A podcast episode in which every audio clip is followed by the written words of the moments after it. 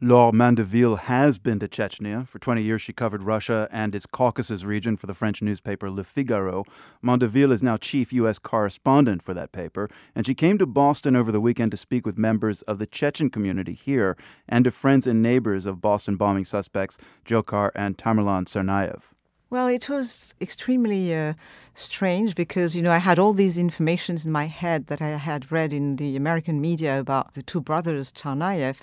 So I, I had the feeling I, I, knew these guys, and then having covered Chechnya, also having this sort of idea of, of, their psychology, and going from house to house, shop to shop, restaurants in the streets around, and in this Norfolk Street, it was very bizarre, as if walking in their steps and actually knowing them and meeting a lot of people that knew these guys. It was a very family like community and rather well liked, from what I understand. You spoke with some of Dzhokhar's uh, classmates. What did they tell you about him? Yeah, they, they all mentioned that uh, Dzhokhar was a, was a very nice and uh, open uh, guy, pretty joyful.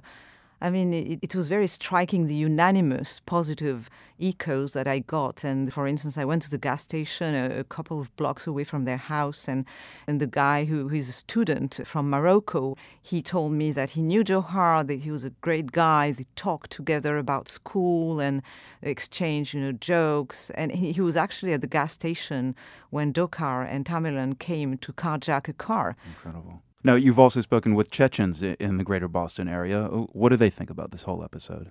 They are totally crushed, you know, they're, they're stunned and uh, horrified by what has happened. And they're trying to understand because for, for the Chechen community coming to the West, you know, I also talked to a lot of Chechens in, in France, you know, there are lots of Chechen refugees.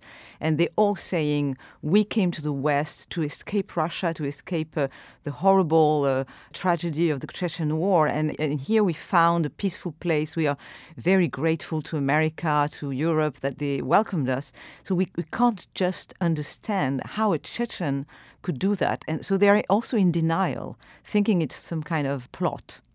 Having covered the war in Chechnya, Laure, I mean, how do you make sense of this? Does it compute? Frankly, it doesn't compute. And uh, if you link it directly to Chechnya, precisely because of what these Chechens are saying, that uh, the Chechens used to see the, I mean, they, they see the West as kind of escape and sort of counterbalance to Russia, that they, they see Russia as evil, their enemy. So the West was the friend, you know, the supporter. But at the same time, you know, it reminds me much more of the uh, sort of lone wolf stories of radicalization, also very strange of uh, people like Faisal Shahzad, you know, the Times Square bombing, or people seemingly integrated, but uh, some kind of dissonance between their identities. But uh, it's still very, very strange, and everyone is asking why. If you had to set aside kind of some uh, particular Chechen dissonance, what what is that?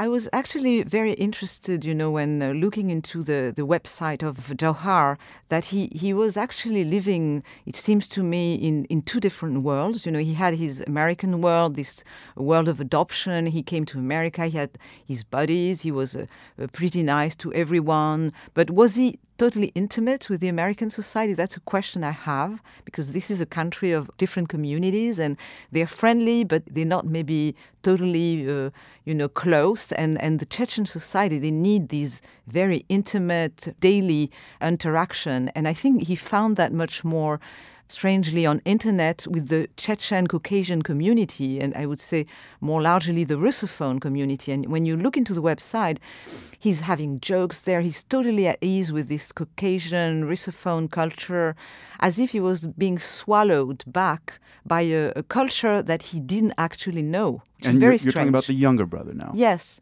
I find it very strange that he grew up here, but at the same time, he was being swallowed, it seems to me, by the world he came from and the world that he didn't know so well.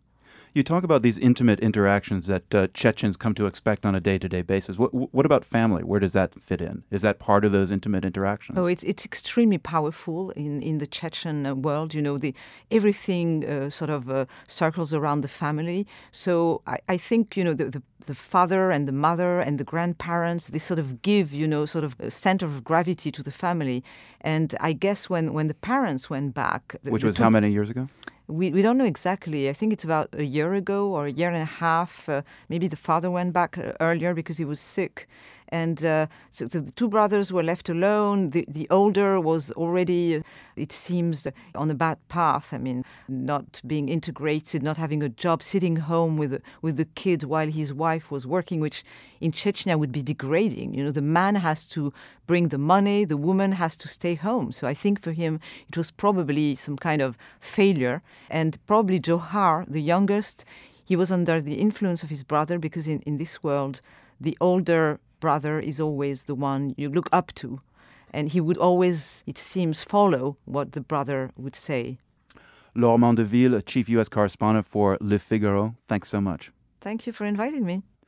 International news in our own backyard. Find more of our in depth coverage of the marathon bombings and their aftermath from our team here in Boston, including interviews with many people who knew the suspects and many more impacted by this story.